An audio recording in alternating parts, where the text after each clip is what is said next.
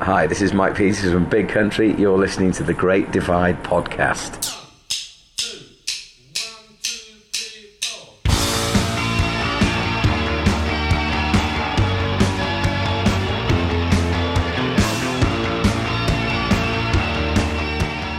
Hey everyone, welcome to episode 23 of the Great Divide podcast. We are back. We've taken a little bit of a of a break, well, not intentionally, but I know it's been a little bit of time between the last episode.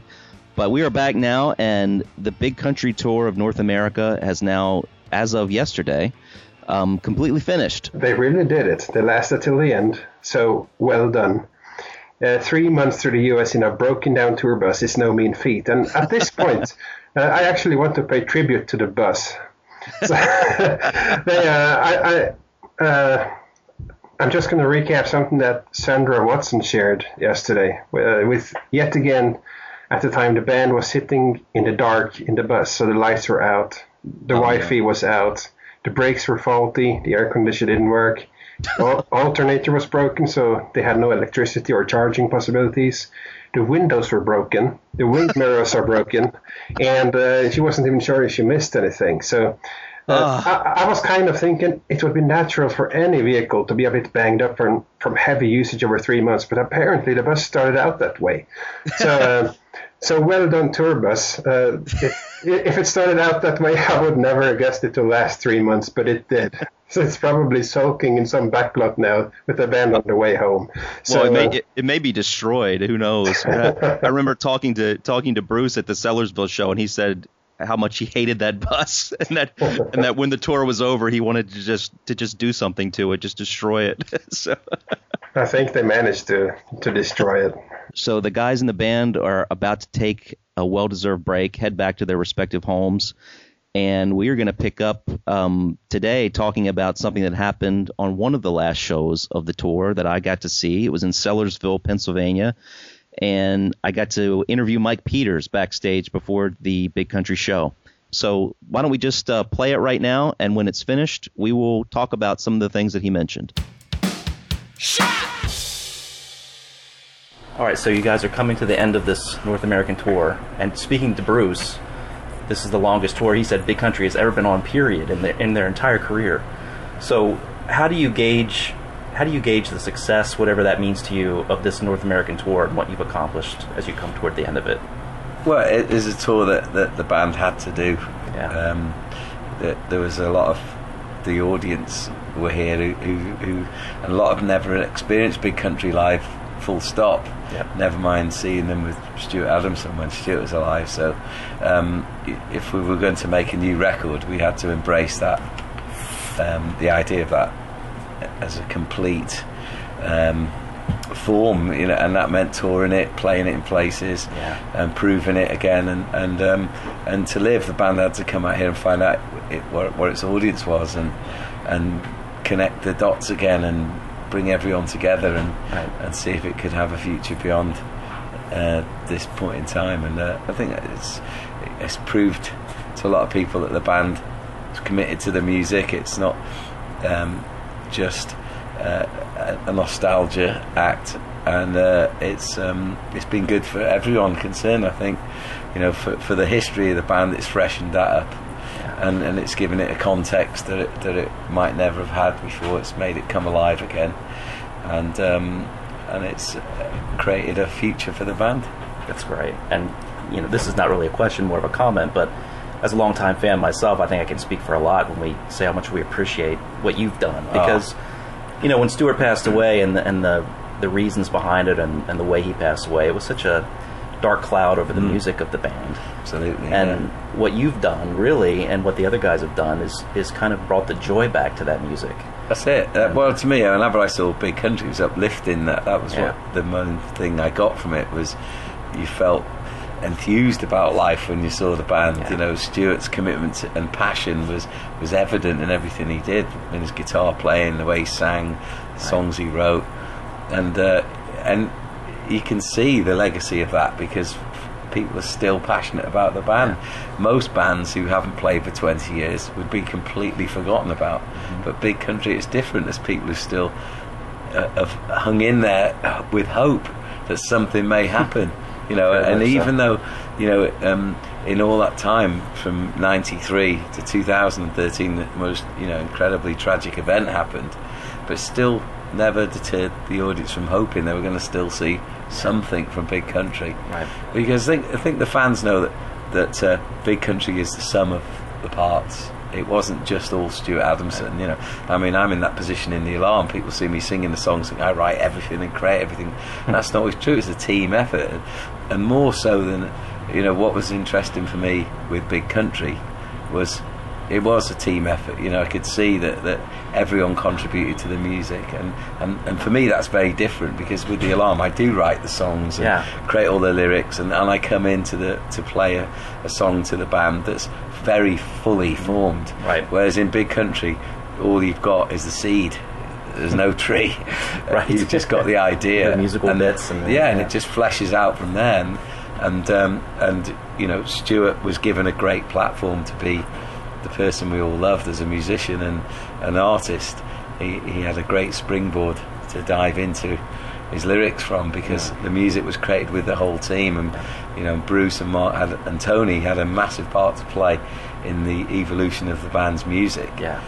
and then Stuart would take it away and hear the the lyrics and the melody and and he would hear those without a guitar in his hand Yeah. as he was listening to a soundtrack and and that's, that's something I'm proud of that we kept that part Yeah. of Big Country intact I think because I think that was very important Was, was that intentional, when, as you said about to write the Journey album, that you wanted to keep that very method? much so Okay. yeah yeah very much so Because it really com- I mean, the thing that uh, really surprised me so much about the Journey is it's, it's a fantastic album, but it has the feel of Big Country. And, Yeah. and I was certainly hoping for that, but didn't know exactly what to expect. But I think ninety percent of the fans will tell you that that's that feeling really comes through. Yeah. So whatever you did was you Well, did it was right. just I just felt it needed to stem from Bruce and Mark as much as possible, and Tony as well, because Tony was involved in Yeah. the writing in the initial stages as well, and and it, it really that was it was it was there was no point in me bringing a, a Mike Peter song to the table because that would just sound like Big Country plays the alarm, Right. And that that wouldn't be true to um, what we were trying to achieve Yeah. and what needed to be done Yeah. and um, and so I, I really stayed out of the creative process until I was needed, until uh, you know it was like a I was a you know that just as that person that, to to receive the lyrics in the same way Stuart would have received them. Um, the music is always suggestive and evocative of words. Um, there's a lot of instrumental in Big Country. You know, when you go back to the crossing, I remember the first time I ever listened to it, and things like Porrohman and Lost Patrol came to the fore for me. And they were songs almost without lyrics. There was a long, long time. You know, even when you hear Chance, there's a long, long passages with no lyrics Right.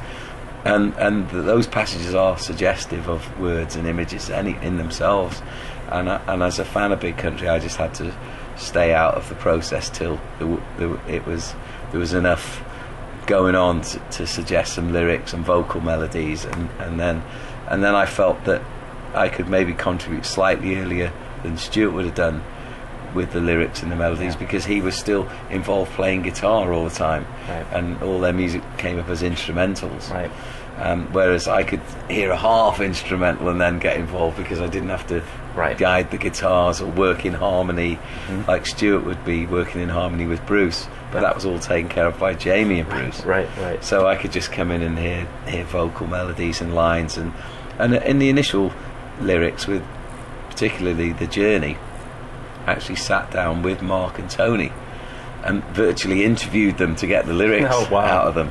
Wow. Uh, and and basically I wanted to capture their feelings, Mm-hmm. And that's where the ideas of there's no disgrace or guilt or shame in, in having faith that you can live again, and and that, and those kind of lines were pulled out from them. In fact, I think it was Tony who actually said, "Sometimes you got to make the journey," and I went, "That's the song title." Really? there." Wow. So, and it was that was what the band was going through, and Yeah. I sat. I remember sitting at the table outside the studio with with Mark and going through the lyrics of "The arms to hold you right by your side," and that's how he always. That's how he saw it. That Stuart was with him on the journey. Oh, that's great. It's fantastic. Um, it, it seems to me when I look back at the journey that you guys have had since you joined Big Country as, a, as an official member, you, you had to get through that phase where you played live and, and dealt with uh, the whole whatever you had to deal with with the Mm. new lineup playing live, and then you made the album. Do you have you gotten to the point now where you feel like this is your band, and you know you can maybe move away a little bit from the Stuart portion? Uh, I don't know. I, ca- I can't. I don't know if I can resolve that one yet. Yeah. It still feels like Stuart's band to me. Yeah. And I think it always will be, and always should be. Really. Uh, I don't think it should become Mike Peters' band. Mike Peters' band is the alarm. Right. Um, uh, that's what I like about working in big country. It's it's not self-centered around myself and my life, and Yeah. which the alarm is. And, and I, I enjoy it for that reason. It's a responsibility to other people's lives in big country, and uh, and the writing has to reflect other people's lives. The, hi- the history of the band, the story of the band, has to come into play. And I'm lucky that I'm was a fan of the band and knew them well Yeah. and I could translate that down Yeah. into words that resonated with the audience who and made the connections back through the albums to earlier references and um, Yeah, and you could, they're definitely throughout the album, there- which is great. There's a lot there, exactly, and uh, and I think that that was important. I think that was it was important to touch the fans in that way that they knew that there was somebody at the helm who was thinking of them as well Yeah. and their relationship with Big Country because without the audience, a band is nothing. It doesn't. It, it has to have a reason to live. Right. Uh, it can exist in a garage for fun, Right. but but Big Country has touched a lot of people and, and has connections all around the world, um, Yeah. through made through the music and the lyrics, and people have had them at important occasions in their life, and Definitely. so um, I felt just felt very. Uh, strongly that the band needed to make a record that was built on all those foundations that everyone recognises our big country. Yeah, fantastic. Are, are you okay with time, by the Sure. way? Yeah, Okay, if you want, if No, you need me to stop, No, just no, let it's know. okay. Plus, you have a great radio voice. Oh, well, thank you. Yeah, I appreciate that. I'm quite Oh, thank- to Oh, good. Thank you. Yeah. Okay, good. My tapping isn't distracting you. no, not at all. You're fine. Um, well, let me ask you about I, when I spoke to you in Leesburg briefly. You, you mentioned the possibility of a Steeltown uh, anniversary thing. It, what's the status of that? That's really got a lot of fans excited about. Well, I think I think that's something that's got to happen. It's a natural step in the band's evolution. There's Yeah. there's um, there's the the whole journey tour has been about looking forward, but but bands with history have to look back as well. That's where sometimes you find the next um, paths in the future is going back. I think one of the things that that um, made the journey the record it was is that we'd spent the previous months totally immersed in the crossing, playing it night after night, and uh, looking at that record and looking at the lyrical connections in that and being able to sing them with conviction every night. It embeds you into the a sort of mindset Yeah. and and so I think the next uh, phase for the band has to go, has to be uh, you know as well as the fans we have to celebrate the Steel Town that's the next record in the, Yeah. the history of the band I think we can go back to it you know as a fan of that record I think I think uh, I'm, I'm from somebody who, who's a fan who's but has also got a line into the inner circle if you like. Right. um, th- there was a lot of things went wrong with that record. Yes. uh, and um, so it's nice to be able to put those right. So um, uh, uh, I was able to um, sort of broker some conversations with Universal with the band through the box set sessions. Oh, and, and Steel Town was originally going to be scheduled to be reissued in, in January. But I said look well the band are going to tour we, we want to embrace Steel Town and revisit that record so oh, that's great. that we there's been some talk about going back to revisit the album, remix it because it was a very murky record. Um, members of the band went there at certain times, and and um, Steve Lillywhite wasn't going through his best period, which I think he'll openly admit. Yes, yes. I Heard think um, the success of his career had taken its toll on him Yeah. and his ears. And, and I think that's one of those records everyone would like to go back to, not just as fans to hear it again, but the band need to go back to the record Yeah. because it's probably a greater record than it actually is. Yeah. I think the songs are great on it. Yep. Uh, it just didn't have an, room enough to breathe. I think in some some ways uh, because of the, the darkness of the mix yeah. and um, the the, the uh, it was slightly got out of control. Yeah. So to bring some elements of that, Yeah. and I, I you know, the bit because I think a little bit of revision is a good thing here. Mhm. Uh, ha- allow Big Country the benefit of hindsight Yeah. to present Stuart's voice in a great way on that record. It would be a good thing. Strip some of it out. You know, Yeah. which probably horrifies some of the fans. but uh, That- would but- be but, very uh, interesting to know, hear. It's going to be interesting to be able to play it live because some of it is, is challenging. Uh, Yeah. Some of it didn't get played that much by the Country uh, in its Yeah. original era. I think they, there were so many overdubs on the record Right. that it became di- difficult for them to try and translate it onto the stage. But um, having heard somebody playing Flame the West on acoustic guitar on this tour, maybe think, well, you know, that there's a way of stripping it back to the song and then rebuilding the songs I think that would be the perfect uh, approach. Yeah. and giving it, al- allowing it to um, stand up in a modern context. Yeah. Because lyrically, it still carries a lot of weight. That Yeah. record, and, and and to set it free from its original 1980s settings, Yeah. and allow the songs to breathe again. I think uh, we can bring a fresh outlook to the record, which uh, again will will allow us to, to, to breathe as a band and not be choked in the history either. You know, yeah. it's important that Exactly. we learn from Steel Town, not just go back there and Right. represent it, but but Right. re, re-envisage it a little bit, freshen it up, make people realise what a great record it was. Not that they don't know, but to be able to play it live in a modern context again will be uh, it'll be exciting. It's a big challenge, Yeah, oh yes. big challenge. That- but That's it's almost like otherworldly music on that album in a sense. It's uh, I've never heard quite a. It's uh, sort of like a guitar orchestra at times. there's a so lot going on. I, I know that Bruce confided in me that that Stuart had, had, had left the sessions for a couple of weeks because he had to go back to Scotland, and Okay. and there was just Bruce and the engineers, and they just kept piling on more guitars and stuff because they had they were learning there were slide guitars in there, and Right. you know the, the first time they started bending notes and there, Right, and, and, right. and they were experimenting, and, and, and everything stayed in the mix um, because uh, there was a certain. Um, uh, psychosis going on around the record, and Right. and there was a rush to get it out, uh, and I don't think and it was being recorded in in Swe- in, uh, Swe- in Sweden, I Sweden, think, yeah, ABBA's ABBA studio. studio, yeah. Yeah. So there, there was an element of Tony wasn't there for a while, and Wow. uh, and so it was made under duress in a, in a weird sort of way. Yeah. Uh, and so it'd be nice. I think Bruce and Mark are really keen to go back to that record and and remix it basically from the ground up, which I think would be great because the original album will always stand. Sure, you, you always have it. so why not go back to it and clean up all the, the paintwork and restore it and, and, and let it live again in the, say, whoever- in modern context. Whatever engineer pulls out that master tape and starts going through that, oh boy, that's going to be quite a job. Need a 300 channel desk. I think. yeah. Oh, just a couple more for you. Um, Yeah. and I'll, I'll be through.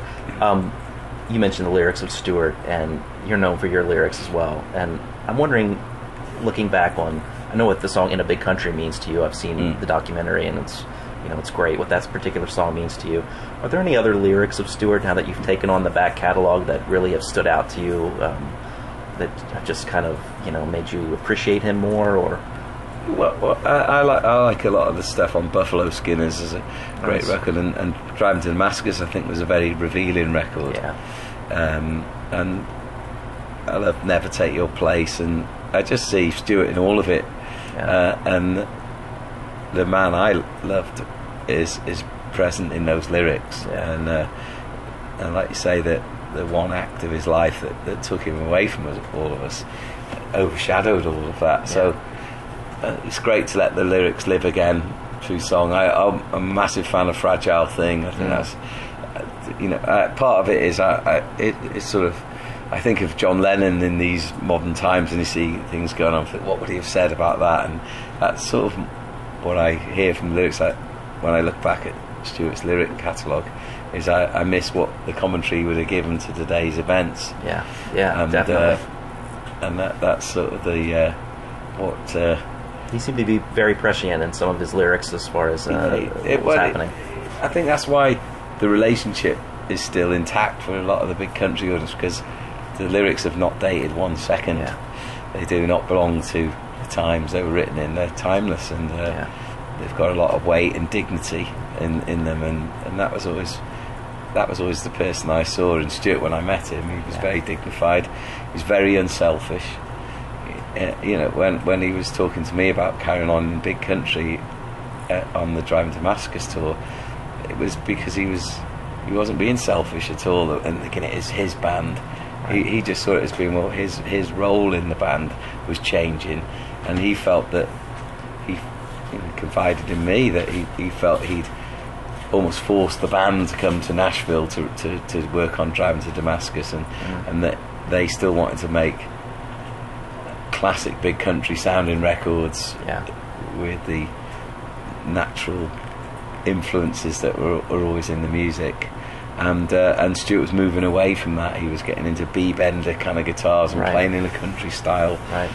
And uh, and he didn't want to drag the band down that path. He- So he wanted to set them free and say, look, just get another singer and carry on. I'm sure it would all be great and the fans would embrace it and everything like that. But I personally, I just thought he was going through a whole, whole midlife crisis at that time, Right.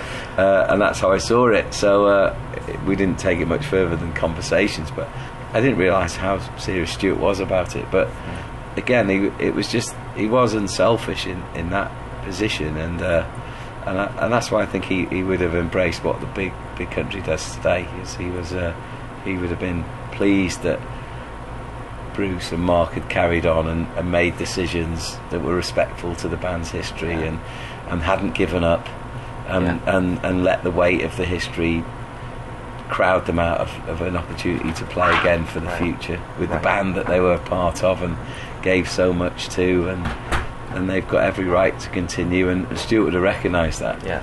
most- without a doubt. I think definitely. Okay, final one for you, Mike. Um, you you had a really touching blog post uh, a while back about your about the show in Denver Oh, where right. you lost your voice, and I think that really touched a lot of uh, big country fans, especially because of some of the things you said about um, feeling like you had to sing Stuart's words, and uh, a lot of people told me if I got the chance to talk to you to express to you that they feel like you, you got to to give yourself a break from, from that. That I think people really are so appreciative of the um, the way that you've handled so graciously stepping into this, and that's why I asked before. You know, do you feel like you get to the point where you say this is your band, Yeah. not necessarily to minimize what Stuart has done, but just you know to to move forward with whatever you want to say, and which I think you've done with the journey. I w- I wouldn't want it to be my band. That would be wrong, and uh, I hope it never gets to that. I Right. think that would be the wrong mindset to have. Yeah, It's- I mean, and I don't mean to say that Yeah. as if as if I know, think it's, just yours, but it, it, it's it's an unusual role to be in because I'm the Yeah. singer, and people look always look to singers for leadership. There's an ego that goes with the lead singer Yeah. that that if it's not there, you, bands miss it because Right. it, it sort of pulls things together and. And you become the conduit for, for the ideas. A lot of the ideas roll through, but Sure. But I I never saw big countries being a singer's band. I always saw them as being a guitarist band. Definitely And. I, I, I always think of Stuart as a guitarist first. As good a voice as he had, as great a singer as he was, I still think of him as a guitarist first. I think most would. I, and I think that the that's the band has to be guitar driven, and it, if, if it became songwriter led, which almost it did, or Big Country did become songwriter band. You know, the Driving Damascus was very song driven. It That's wasn't a, point. guitar driven band Yeah. by that point. And I, I think somewhere along the line, they, they, they, an identity crisis Yeah. evolved. And I, I can sort of understand it because Stuart was so tied to being the cliche of the bagpipe guitar guy, Right. the drone strings, and Right. and and uh, and because he, was so great at that, and he was so adept at the guitar, why repeat himself? So he, he's probably spent most of his trying to career while he was alive trying to get away from the sound of big country. Right. But Seemed that way. From my point of view, I was able to embrace it and that goes out to the bus. It doesn't lock from the outside, so for some reason you guys have to access it. I'll let her this door, you can go around the building and go in through this door. Sorry. So to me, it, it was. Uh, I forgot to say. That. Yeah, I, I think it was important to uh, embrace the guitar element of the band, let that, that breathe, and, and if it if it became songwritery, I think that'd be time to step back from it Yeah. all because then Yeah. you know um, you've got it. Ultimately, it has to be Bruce and Mark's band, Right. and they have to take the lead and make the, the final decisions. Um, otherwise, I think it, it would lose some of the the honesty that's that's there. It's a very honest band at the moment right now, dealing with all the emotions, not just what happened to Stuart, but what happened to Bruce and Mark and the people left behind and the family and everything like Yeah. that. That Yeah. all comes to the fore, and the the band has to be an outlet for those emotions. And okay, I can be the conduit, but I don't think I can be the full-on instigator Sure, of everything. sure, sure. Um, so it's it's uh, important that it it rolls the way it's rolling. That's great. And clearly, you it's not James Brown, it's Mike Peters, who is the hardest working man in show business. so I did have one final one, real quick one for you that my co host, Svein from Norway, wanted me to ask you. Oh, that is, yeah. what do you do for a holiday, and do you even take a holiday ever? yeah, I think Jules should answer Feel that. Because it, it really is mind blowing. We're talking vacations. We were talking vacations, excellent, yeah. excellent. Um, oh, I'm obviously. Life's one long vacation. Yeah, well, they say if you do what you love, then you're never working. That's so it. clearly, I that's what you're that- doing. I think that's true. Yeah. Yeah. yeah. There's a family here because I'm run Elon.com and it's we- we're just everything we do is either love hope strength or music. So we're sort of here vacationing. That's great. yeah. It's We're- the I've boys al- a great chance to see where It's great to see them. They're beautiful kids. we've always seen uh, this as a hobby. This is our Right. hobby, and um, and so long may it continue. And and Yeah. uh, um, so, and you know, I live my life through the music. It's given me some great opportunities in life, and um, you know, the charity that I say that's been that's growing and growing. That's become a huge uh, part of our life. But I owe my life to that really. So um, it's all part of the of the family, and we've got some great friends, and yeah, and life's very interesting. Yeah, yeah. it's never dull. Put it that way. That's for sure. And I'm lucky to have Jules and my boys. You know, they're you know the kids helping out with the gear every night. Yeah, and, yeah. You know, they're immersed as, as immersed in it as I am, and, and uh, um, we're, we're very lucky to have a rounded life, and you know, we, we're Jules and I are celebrating our 25th wedding anniversary next Tuesday. Oh, playing a gig. Playing a gig with Big Country. Oh wow! How romantic is that? romantic it is. That's that's the most fitting place, I'm sure. yeah. Well, that's great.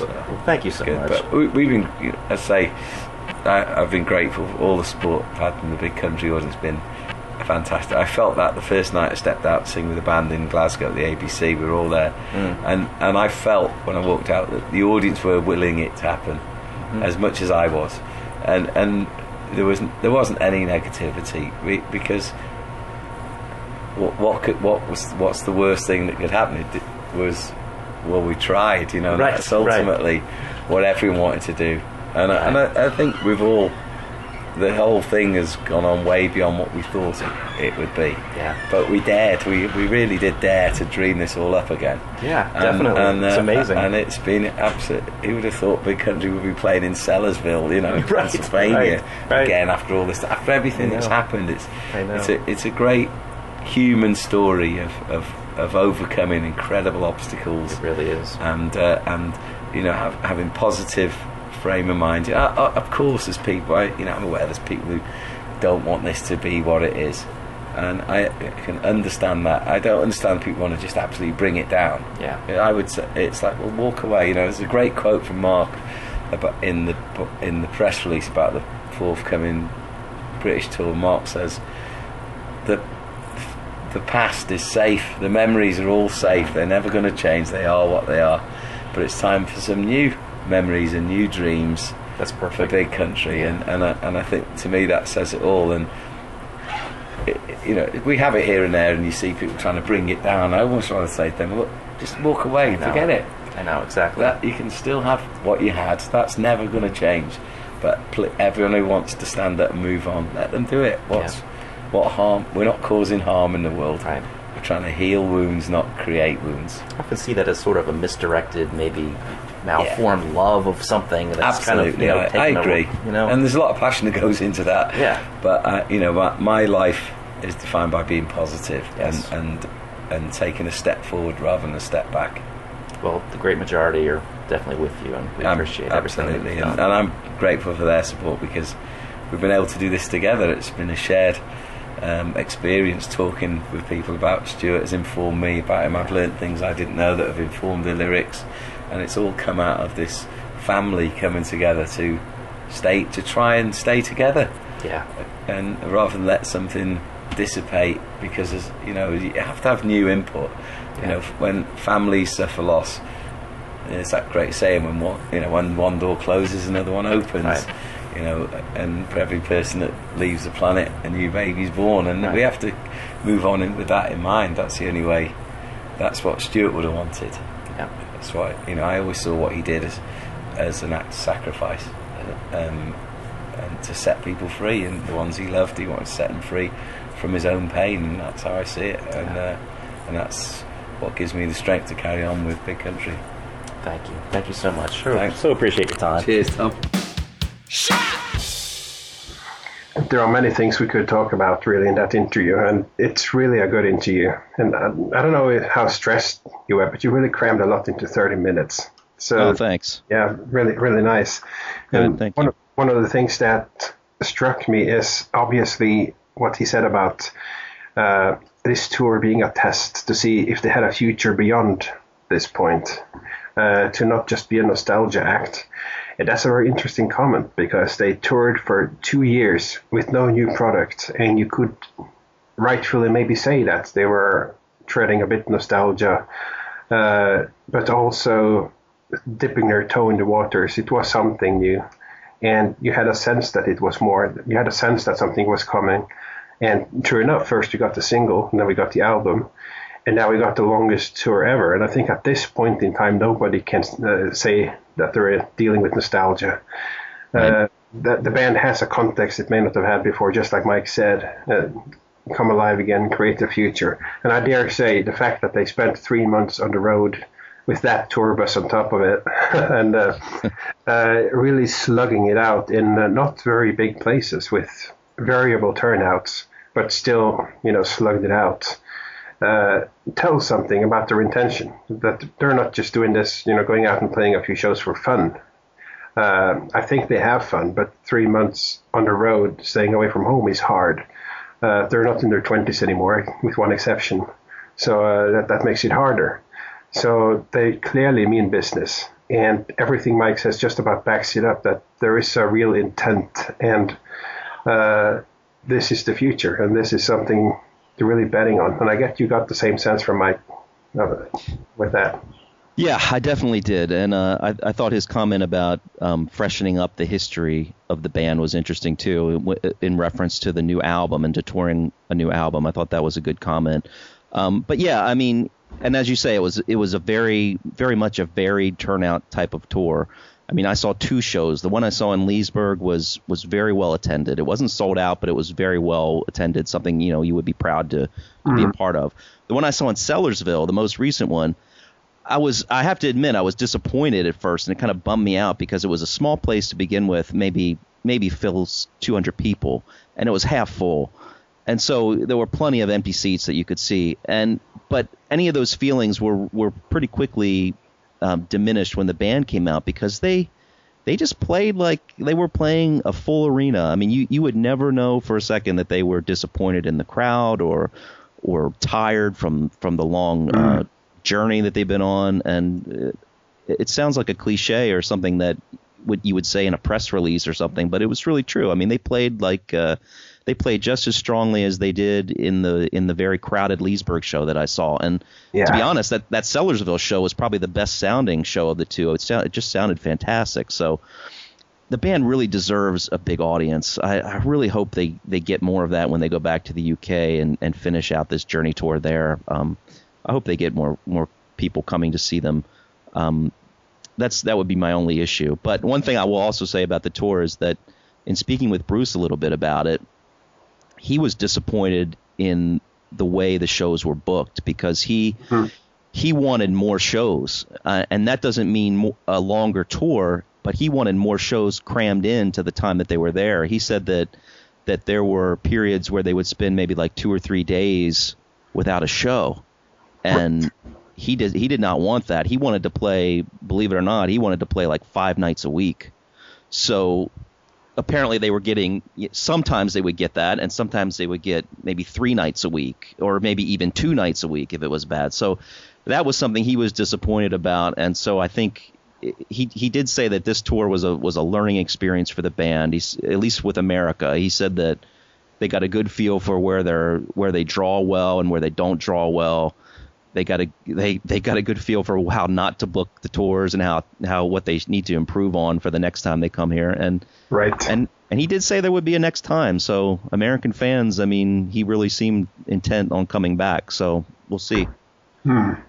so do you feel that the band themselves are the ones who need to learn these things? Wouldn't it be a management thing and they are based in America to begin with yeah, I think it's the management issue. I mean, that's just my personal feeling. I mean, you can't expect the band. I mean, they're veterans of this business for the most part, so they know how it works. But still, once they once they turn things over to a booking agent or to a manager, they expect those guys to take care of business the, at the right way. They don't want to have to worry about that. That's why they right. pay those people. So I, I did sense that there was a little frustration with someone or some you know some group on that side of things, mainly with the people booking the shows, that there was a frustration with the way they were being booked and with the frequency of the shows. Uh, I know he wanted more shows, and um, I'm sure that's a financial thing. You know, it's it's. I think he said it, it costs like a thousand dollars a day to run that bus alone, yeah, and to, to pay for all the, the stuff associated with that. So they need to make that money back, and you know, pay the crew and pay for their meals and for everything else. So um, obviously, you know, they need a lot more shows. So I think if they do come back here again and do an extended tour like this, they'll hopefully be able to work those kinks out and do something that'll be more financially rewarding for them. Because I, I don't think this particular tour, while while it was rewarding for them, I believe as far as raising their profile here, um, I don't think it was probably a really financially rewarding tour for them. But as you say, they they are committed to this, and and it's it amazes me that they have this kind of commitment, being such a, a, a group of veteran players. You know, as you as you say, not in their twenties anymore, except for Jamie.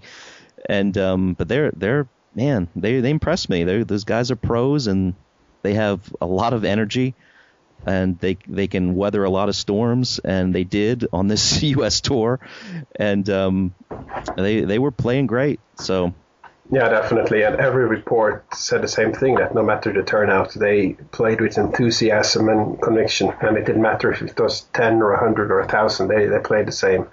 And uh, that just shows the commitment and the love for what you're doing. So I, th- I respect them a whole lot just hearing that. Not that I doubted it, but actually hearing it and doing it to yeah. the very end until last night you know, people said the same thing so yeah. uh, so that is good and i think uh, you spoke about the frustrations of the band i think there's also been some frustration on the fan side where i see people saying are they coming or are they not coming yeah. and show, shows would be uh, available or dates would be available uh, within one or two weeks before they actually played somewhere, which is not yeah. a long time for people to plan travels. This happened over the summer where people, uh, I don't know, in, in Europe at least, they take holidays primarily in the summer months. So I don't know if it's the same in the States, but still, some people probably do. And yeah, uh, you, you need a couple, you know, ideally months notice, not a couple weeks, in order to properly travel these things. And maybe you have to juggle show travel with family vacations and work commitments, and uh, that's a difficult puzzle to to lay. So. Right. Um, this uh, probably can become better for, from that perspective, and it can probably be better for the band to fill their schedules better and do a better organized tour. So I found it noteworthy that they went on the road and they had about half of those three months booked, and the rest was to come. And sometimes yeah. it didn't come very far in advance and also the dates would be uh, announced by the venue and not be available through official channels until a bit later too. So there was sometimes a disconnect.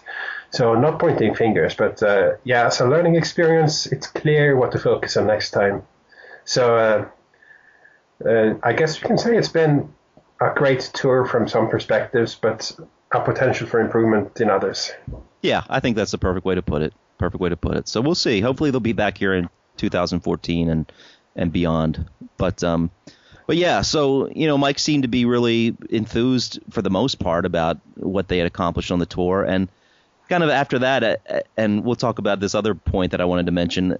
I, I really did not do a good job asking him another question that we started to talk about, which was when I started to ask him about, do you feel like this is your band now? And you and I have talked about this on the show before, and Yeah. I, I felt bad listening to it. I kind of there's another point later in the interview where I ask him again and try to clarify it again, and I think he was seeing my question as me saying, "Do you think this is your band? As in you are the sole leader of the band, just like the Alarm?" And that's not at all what I was trying to say to him.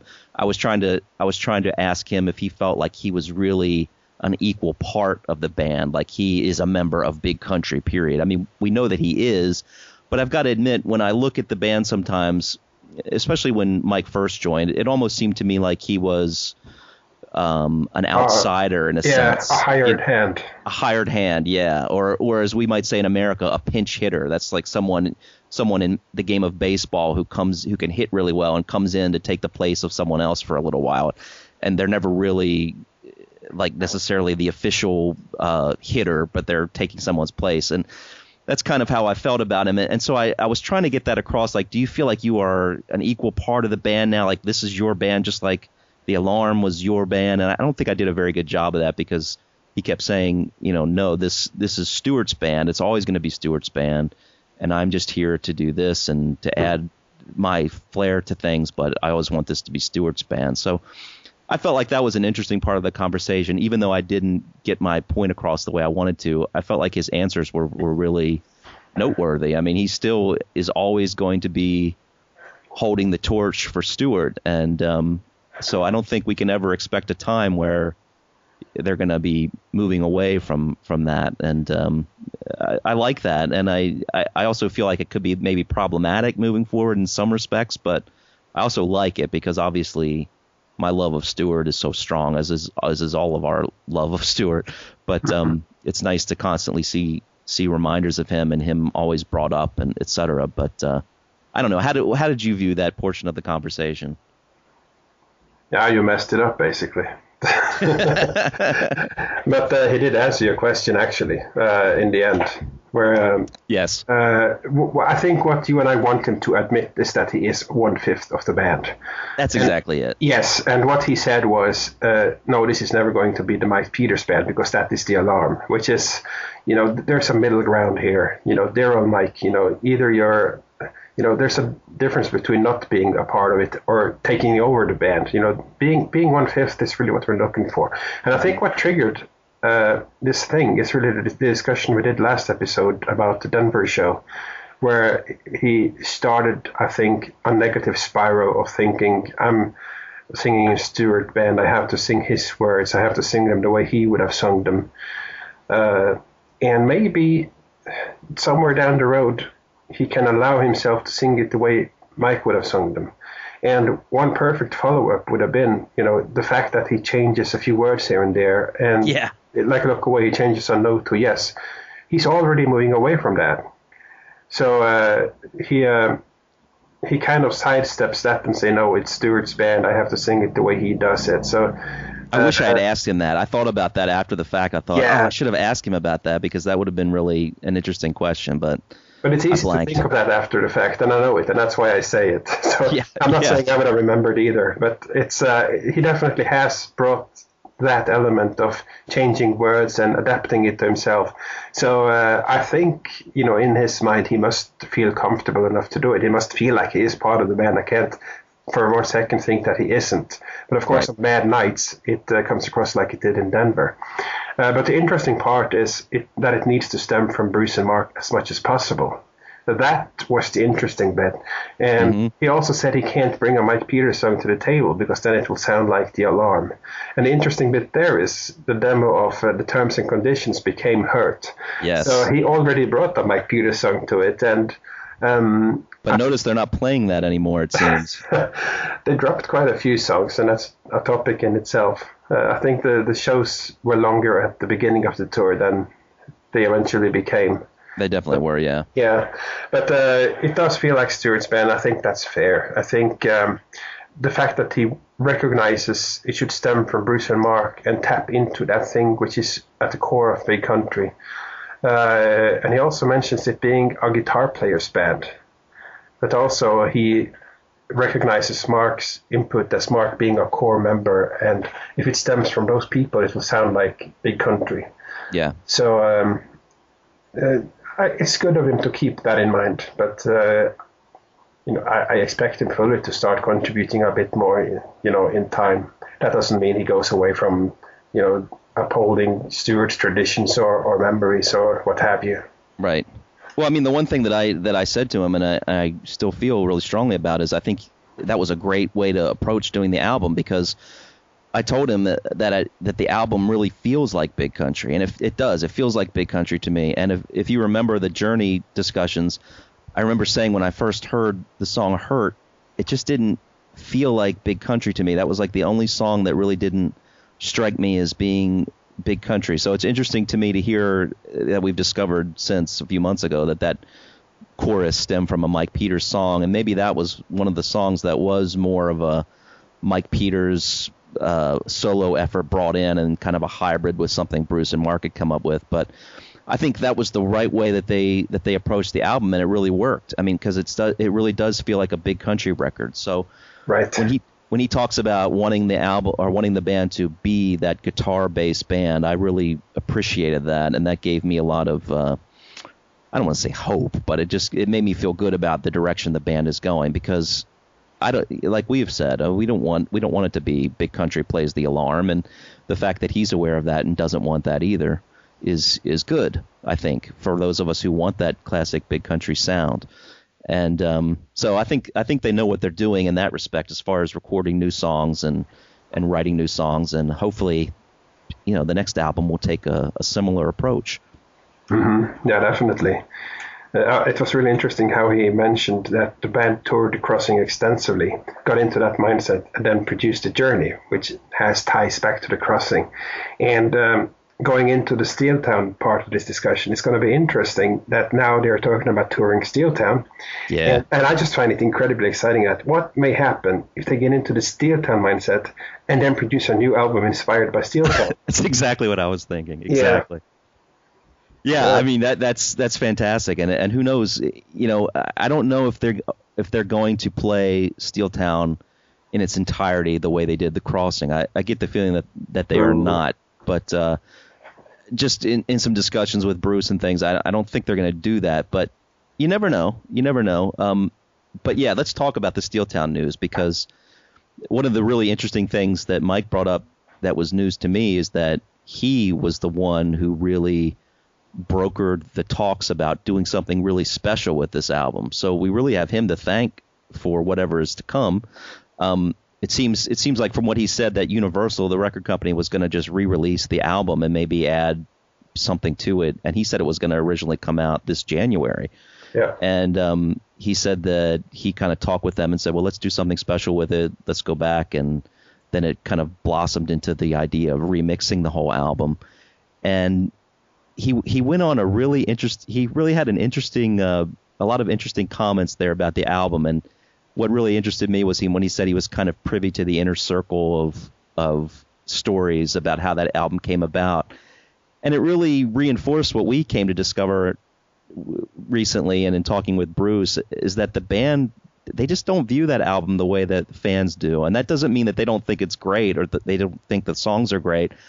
But it was a really, it's really come out now that it was a really problematic album for them to record. I mean, they felt rushed. There was turmoil going on. People, from what Mike said, people were not there for long periods of time, and then they would come mm-hmm. back. And and we've heard about Steve Lillywhite having issues, and so it's clear that the band isn't really happy with the with the density of that mix, the way that the fans are. And and I still say it's a masterpiece, whether it was an accidental masterpiece or a or a you know something that they thought to do. It it, it doesn't matter yeah. to me. It's still a masterpiece, but uh, yeah yeah, that, so the idea of what they're going to do with this album and remixing it, that's that's a huge undertaking. So that should be a really interesting uh, piece of work to come. Yeah, I think Mike said it best. The Steeltown celebration is something that's got to happen. Yeah. Um, when you spoke with Bruce, he said that it would likely happen. But when we spoke to him the first time, he said that might not happen. Right. And I think uh, the recurring argument is these songs can't be played live. They're, they're impossible to play because of the way they turned out. And again, that was the underlying thing because of the way they turned out. That uh, th- there's been the sense a long time that they weren't happy with the results, and clearly they didn't share the same feelings for it that a lot of the fan base uh, did. So I'm just starting to speculate the fact that the Steeltown celebration is going to happen. Uh, that I wonder if the thought of a Steeltown celebration is something that they started thinking about because fans have asked about it and people like ourselves have talked about it and talked about our feelings for that album. So Yeah. I'm wondering if this is something that has more dawned on them than been readily apparent to them from the get go. And hopefully it is. And I, I said it before stuff like you playing songs primarily from that album uh, when you open for them. And just the, the, the sum of all these things forces itself on them. Yeah. And um, so uh, Mike pretty much confirmed what we had a sense of for all these years that the feeling in the band is a lot of things went wrong with the album. And that's actually a direct quote from the interview that a lot of things went wrong with that album. And uh, so let's discuss that for a minute. What really went wrong? Or maybe a better question is uh, what do they feel they have to set right?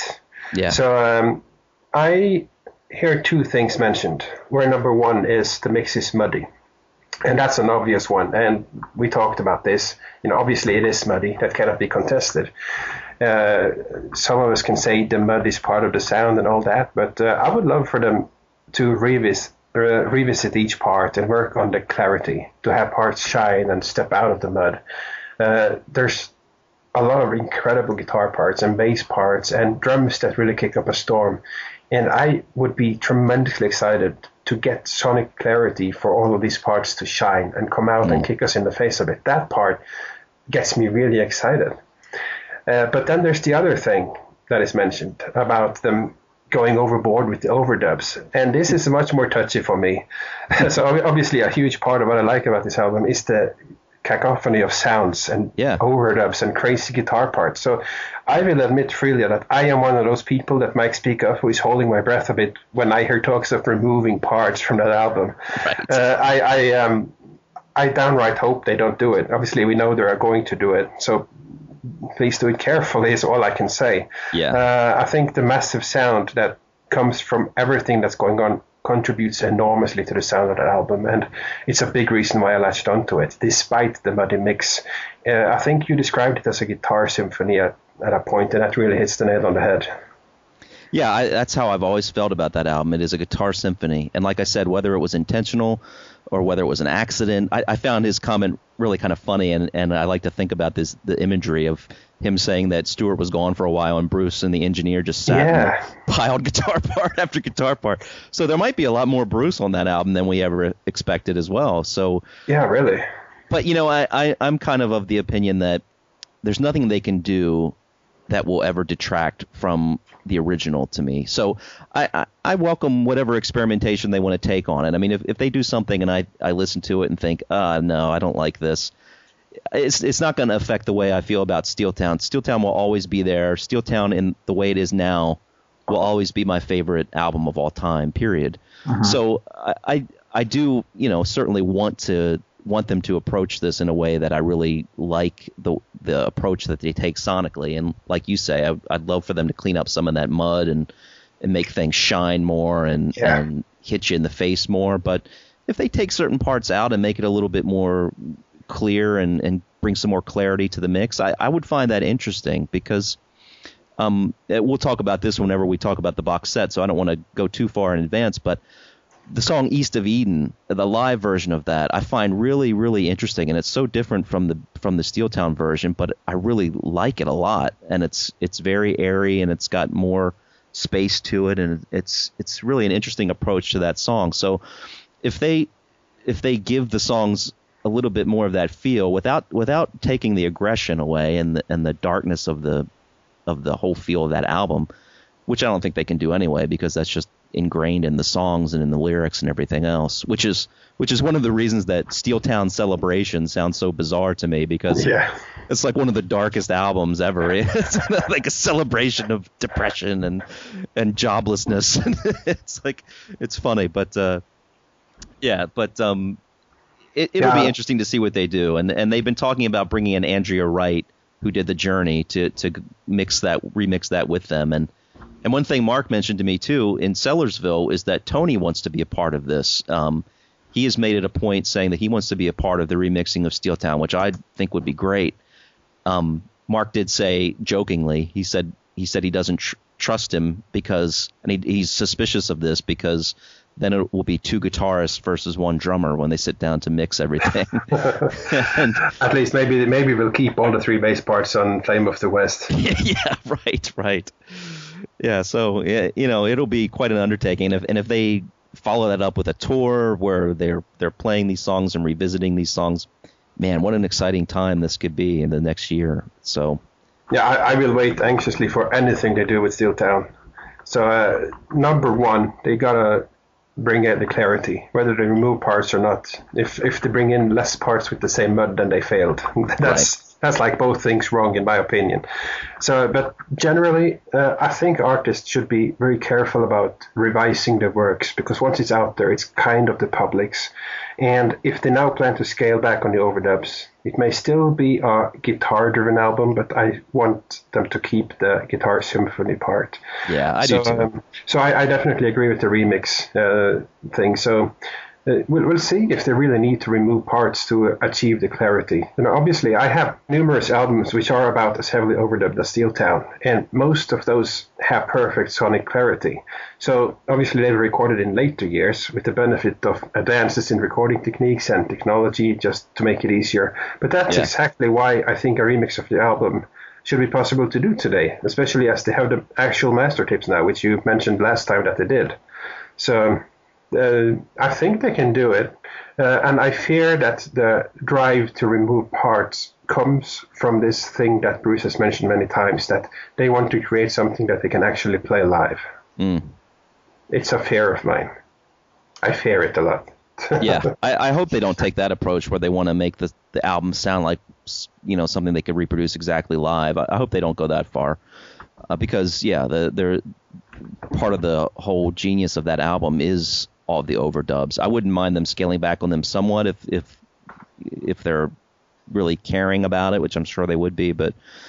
Yeah, I don't. I don't get the feeling that they're gonna try to turn it into a live what they w- would play live, but who knows? We'll see. But um, I know that they do think that it's too cluttered, so I think we can expect them to remove some parts.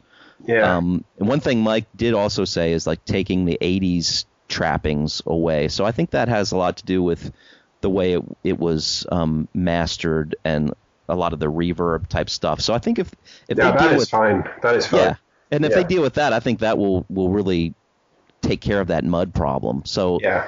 I think I think that is is something that is definitely the main thing they need to approach, and I think that could could be taken care of with a good engineer and just replacing a lot of those those 80s types of effects with something more modern and more EQ and that kind of thing. But you know, to me, it, it'll always be an alternate Steeltown, an interesting Steeltown, uh, whatever they do. But the the original is going to always be tops for me. So, but So, I, I'm uh, I'm really interested to see what they'll do with it. Oh yeah. So so my dream uh, release next year, as to celebrate the 30th anniversary of Steeltown, is obviously uh, they can't do the approach with the crossing where they had all the demos. They don't have demos for for the Steeltown thing. So disc one could be a remix where they bring the clarity and they do a remix with all the parts, and a disc two, which is the band's version as they always wanted it, where they remove parts and maybe rearrange it or you know they go crazy with with stuff so we get both that would be fantastic That would be interesting. I would like to hear that. I'd also like to hear like the, the remix version, and then maybe uh, if if they're up for it by the time they record all this, they may not be, but uh, them doing what they did at the RAK sessions, playing the album in its entirety, and and getting getting that that that album with Mike Peters singing as a separate disc or something. I don't know. Maybe that maybe some people would think that would be sacrilege, but uh, I would I would like to hear that. But yeah, uh, or or even just compile all the steel the live songs they did from Steeltown in the past and put them together in good quality. I know they did they did a lot of the Steeltown album, but uh, seven songs seven. Okay, so I, I knew there were some that they didn't do. Obviously, the Great Divide, Tall Ships Go, and what Girl would be the Gray other Eyes. Girl, Girl with Gray Eyes? Yep. So yeah, it'll it'll be an exciting year no matter no matter what. So um, if they follow through with those plans, which I really hope they do, and it seems like they're planning to, um, yeah, should be a great year for Steeltown fans to finally finally get that album recognized the way it always should have been. Oh yeah, definitely. And then the three uh, month Steeltown tour of Scandinavia. That's right. well, I hope they come come your way. You oh, I'm you sure they will. It. They just waited for the right tour. Uh, I, I, can. Uh, that would I'm be the right tour, winter based. Oh music. yes. Yeah, they have the they have to do a Stockholm special, I think, to celebrate the happy days in Stockholm. Yeah, that's right. I thought it was funny that Mike Mike used the word psychosis at one, one point as far as the recording of that album. He said there was a psychosis going on. it's like, in a way, I could see that with all the with all those parts thrown on there, but um, it, it was kind of a beautiful psychosis. Yeah, I mean, sometimes those uh, psychoses create the best works. Yeah, they really do. and look at the crazy painters. That's right. That's right. Yeah, there's there's nothing like Steeltown, so it'll be interesting to see what they do. But um, anyway, so we'll we'll see how that goes. So the next thing that I that I asked Mike um, that I thought was interest would be interesting to ask him. It kind of kind of just hit me while we were talking, and he, he was very complimentary of Stuart's lyrics as he always is, and um, I just was curious if there had been other lyrics of Stuart's that he really admired. I, I don't know. I always like asking artists what they think of other particular artists and what their thoughts are on mm-hmm. their work, and and obviously, you know, he's very close with Stuart's work, so.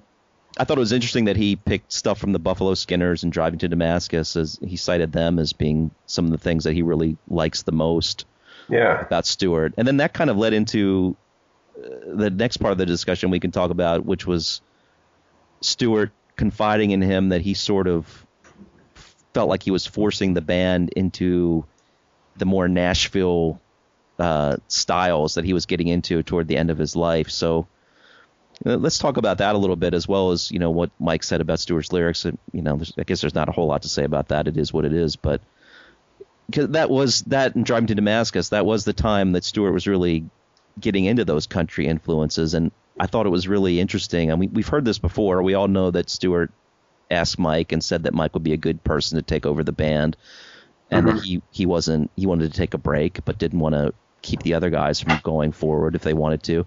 But I never really knew that he was so aware of and concerned about the the direction that he was going in, leading that leading the band into that direction unwillingly.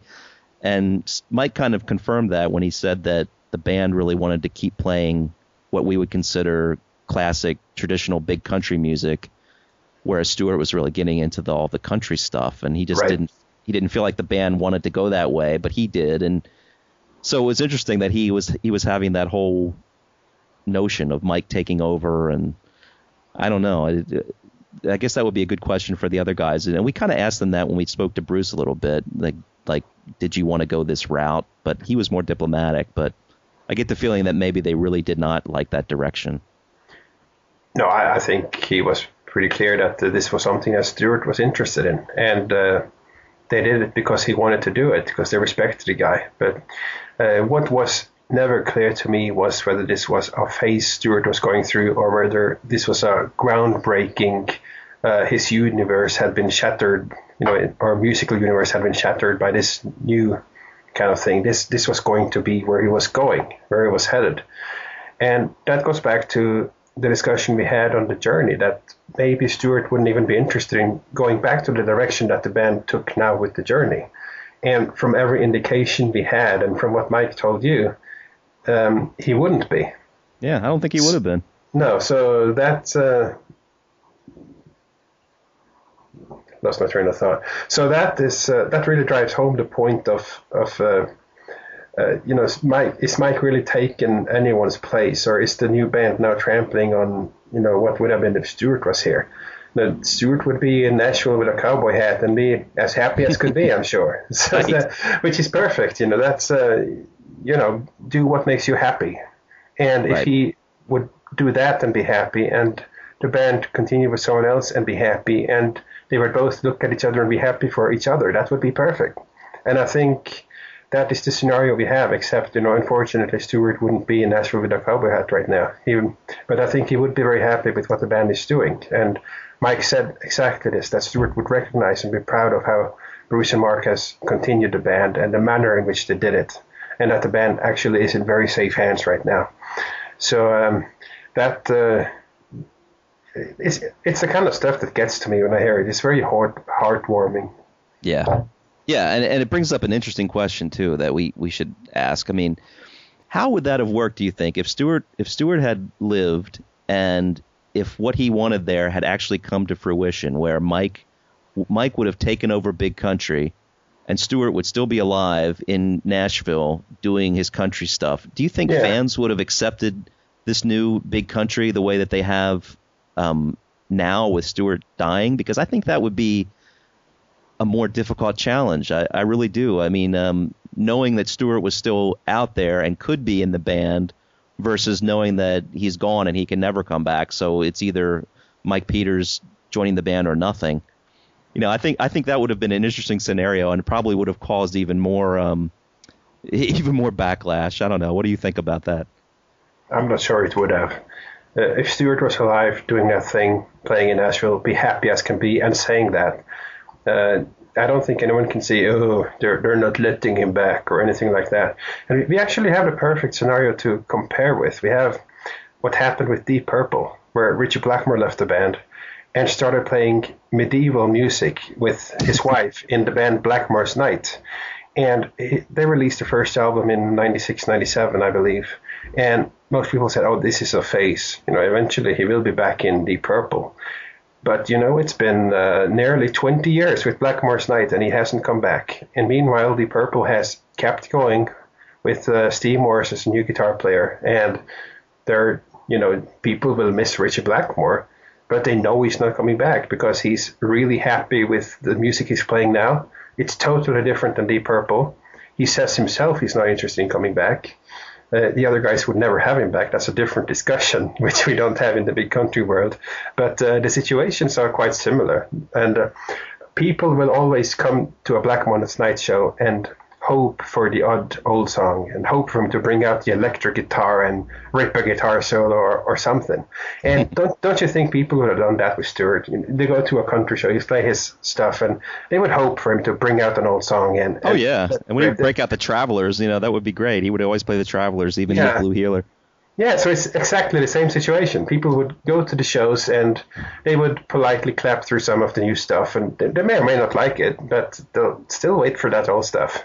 I think it's a little different though, for the fact that uh, yeah, I'm not, I don't know much about Deep Purple, so I can't say you know what effect they have or don't have on their fans. But Stuart being the voice of the band, you know, the main songwriter, everything, and, and just that force of nature, and just kind of the way that that band, led by him, really affected people's lives. I don't know. I, I just feel like people would accept Mike in the band, but I think they would probably be more like, uh, we want Stuart to come back. You know, when is Stuart coming back? Maybe after a few years they would they would accept it more, and if especially if the band put out good quality material. But I think it would just be more. I think I think with this band because of the emotional, the deep emotional attachment to Stuart, um, I think people would just still always be. It would be more difficult, I think, for Mike because I think people would always be waiting and hoping for that moment when Stuart would come back and and rejoin the band, and then it would be kind of like you know, this is the way it should always be. Whereas now it's it, it's Yeah, kind of people- been born of necessity, you know. People would always hope, but uh, I'm sure Stuart would be 100% supportive. Say, these guys are great, please go support them. Oh yeah, I'm And, sure he uh, would be too. Yeah, I'm, I'm absolutely positive, and he would support him. He would tell people to support them, say that I'm not coming back. I'm happy doing these things. We'll always be the best of friends. And uh, after a couple of years of hearing the same things over and over again, how many people would still carry that grudge and say, "Oh, he's he's still just keeping Stuart's spot warm, and the Stuart has to come back soon." And uh, I don't know. It's uh, Right. there are some fans who still won't accept Mike, and they seem to be more Stuart fans than big country fans. By just they they love the band with Stuart, they love everything with Stuart, and everything without Stuart is basically just forget about it. Uh, and that's even forgetting that you know, the band with Stuart was also a bit variable. Mm-hmm. Yeah, definitely. So he didn't always sit in his study with his quill and write utterly poetic stuff.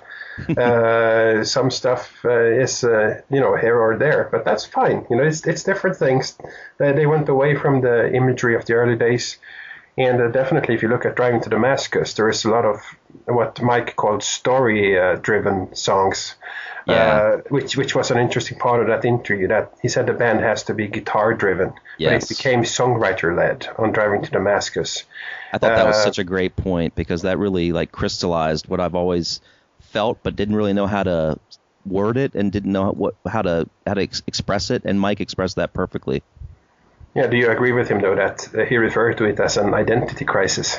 I, I completely agree with him. Uh, whether it was a crisis or not, I guess the band members would have to comment on that. But for, for the fans, I think it sort of was because, you know, I, I really, really do believe that Stuart was really getting more into. Well, I mean, it's obvious. It's not whether you believe it or not, but Stuart was really moving away and had moved away from that more abstract imagery type of lyrical writing, which we all love so much from the early big country days.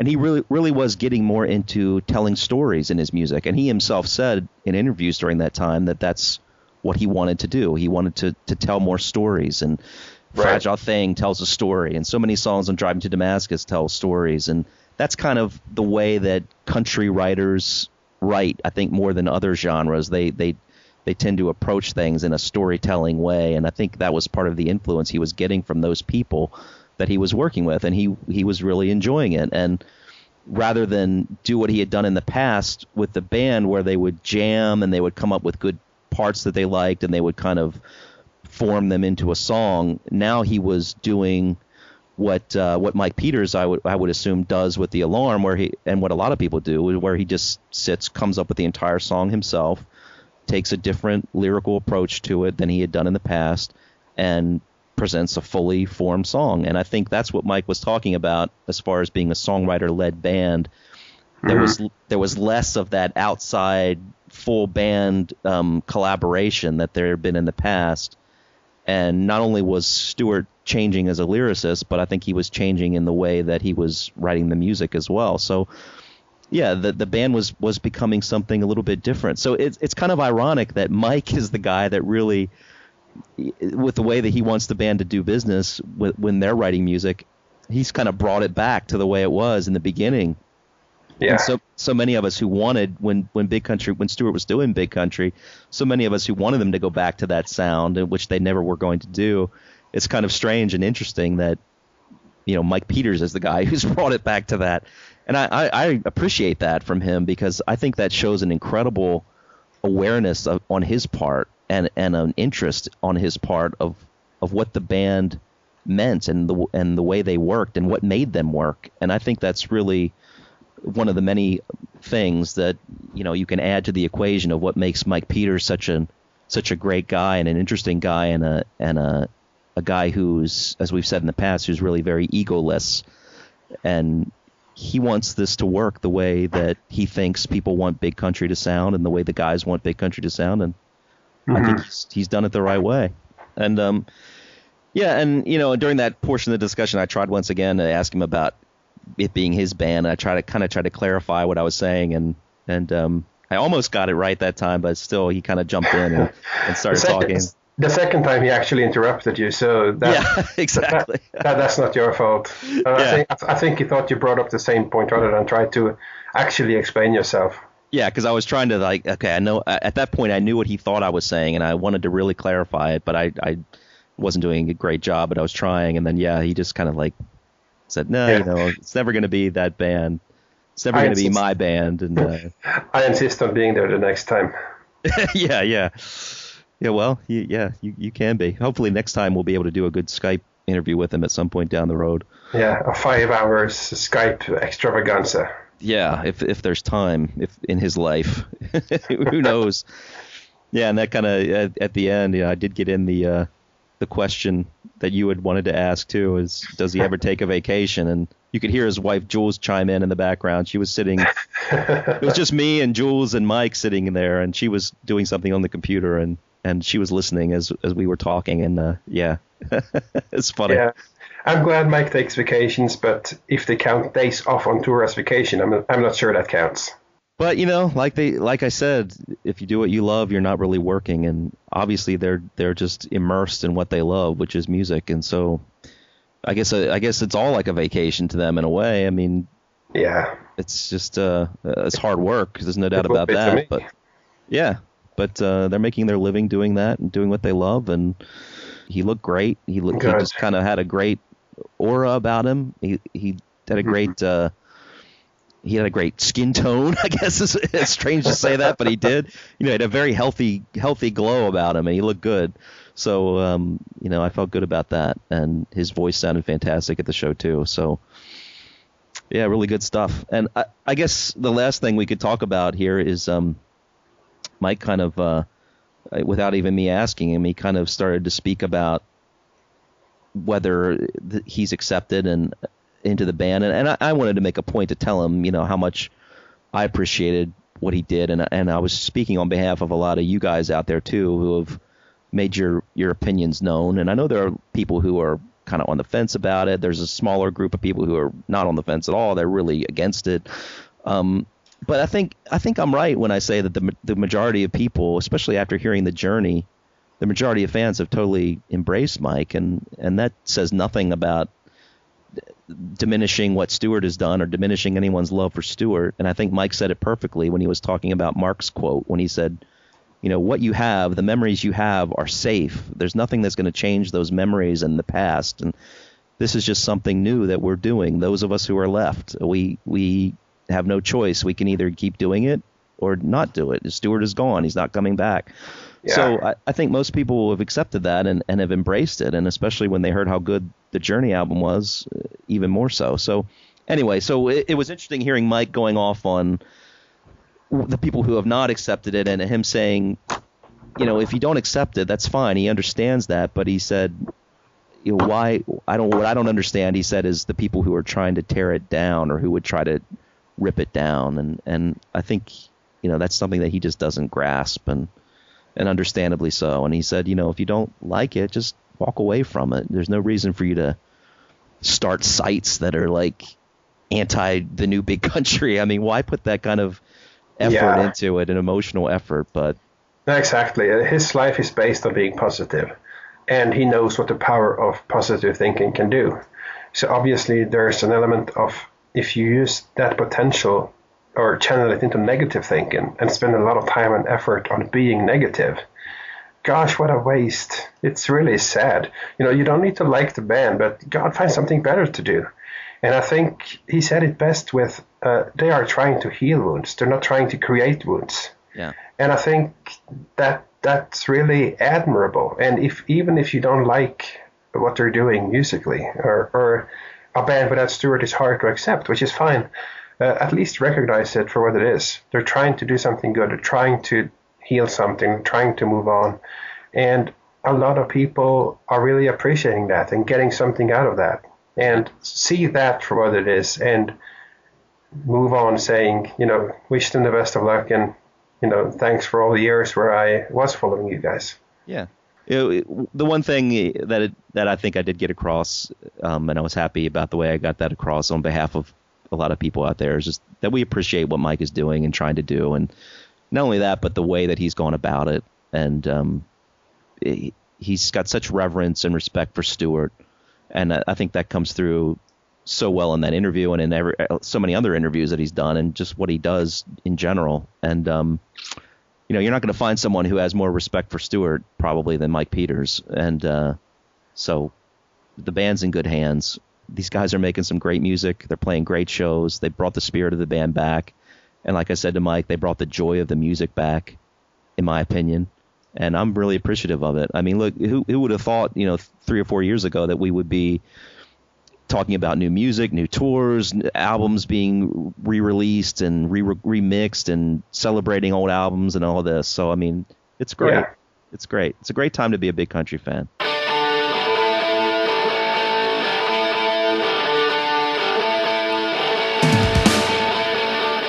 So I guess that'll wrap it up for episode 23.